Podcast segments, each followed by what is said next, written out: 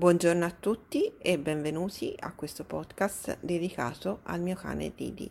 Io sono Elisa Pasquini e sono una naturopata ad indirizzo animale, nonché la compagnia umana di questo meraviglioso cane ed in ogni puntata vi farò scoprire un po' delle sue avventure e vi racconterò un pezzettino della sua storia.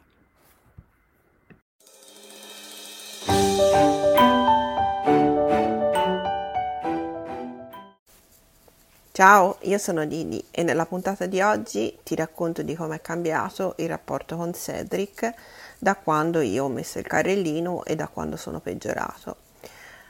All'inizio mamma pensava che Cedric sarebbe stato molto preoccupato dal carrellino, ma in realtà dopo alc- alcuni accorgimenti e dopo alcune posizioni che dovevamo prendere per scendere insieme e salire a- nell'ascensore, la situazione si è molto tranquillizzata. Cedric è stato bravissimo.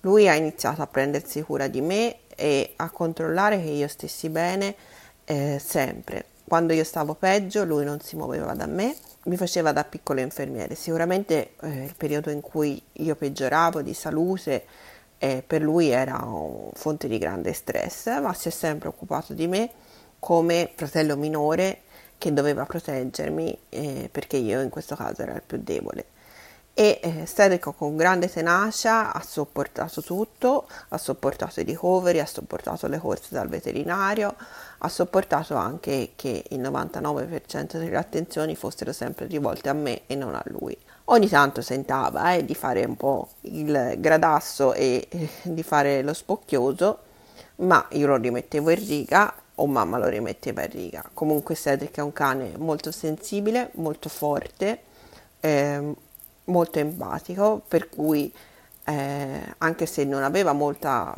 eh, gioia o non era molto contento di stare da solo o passasse troppo tempo fuori mentre io ero a casa ad aspettarlo, si è rivelato proprio un fratello perfetto in ogni occasione.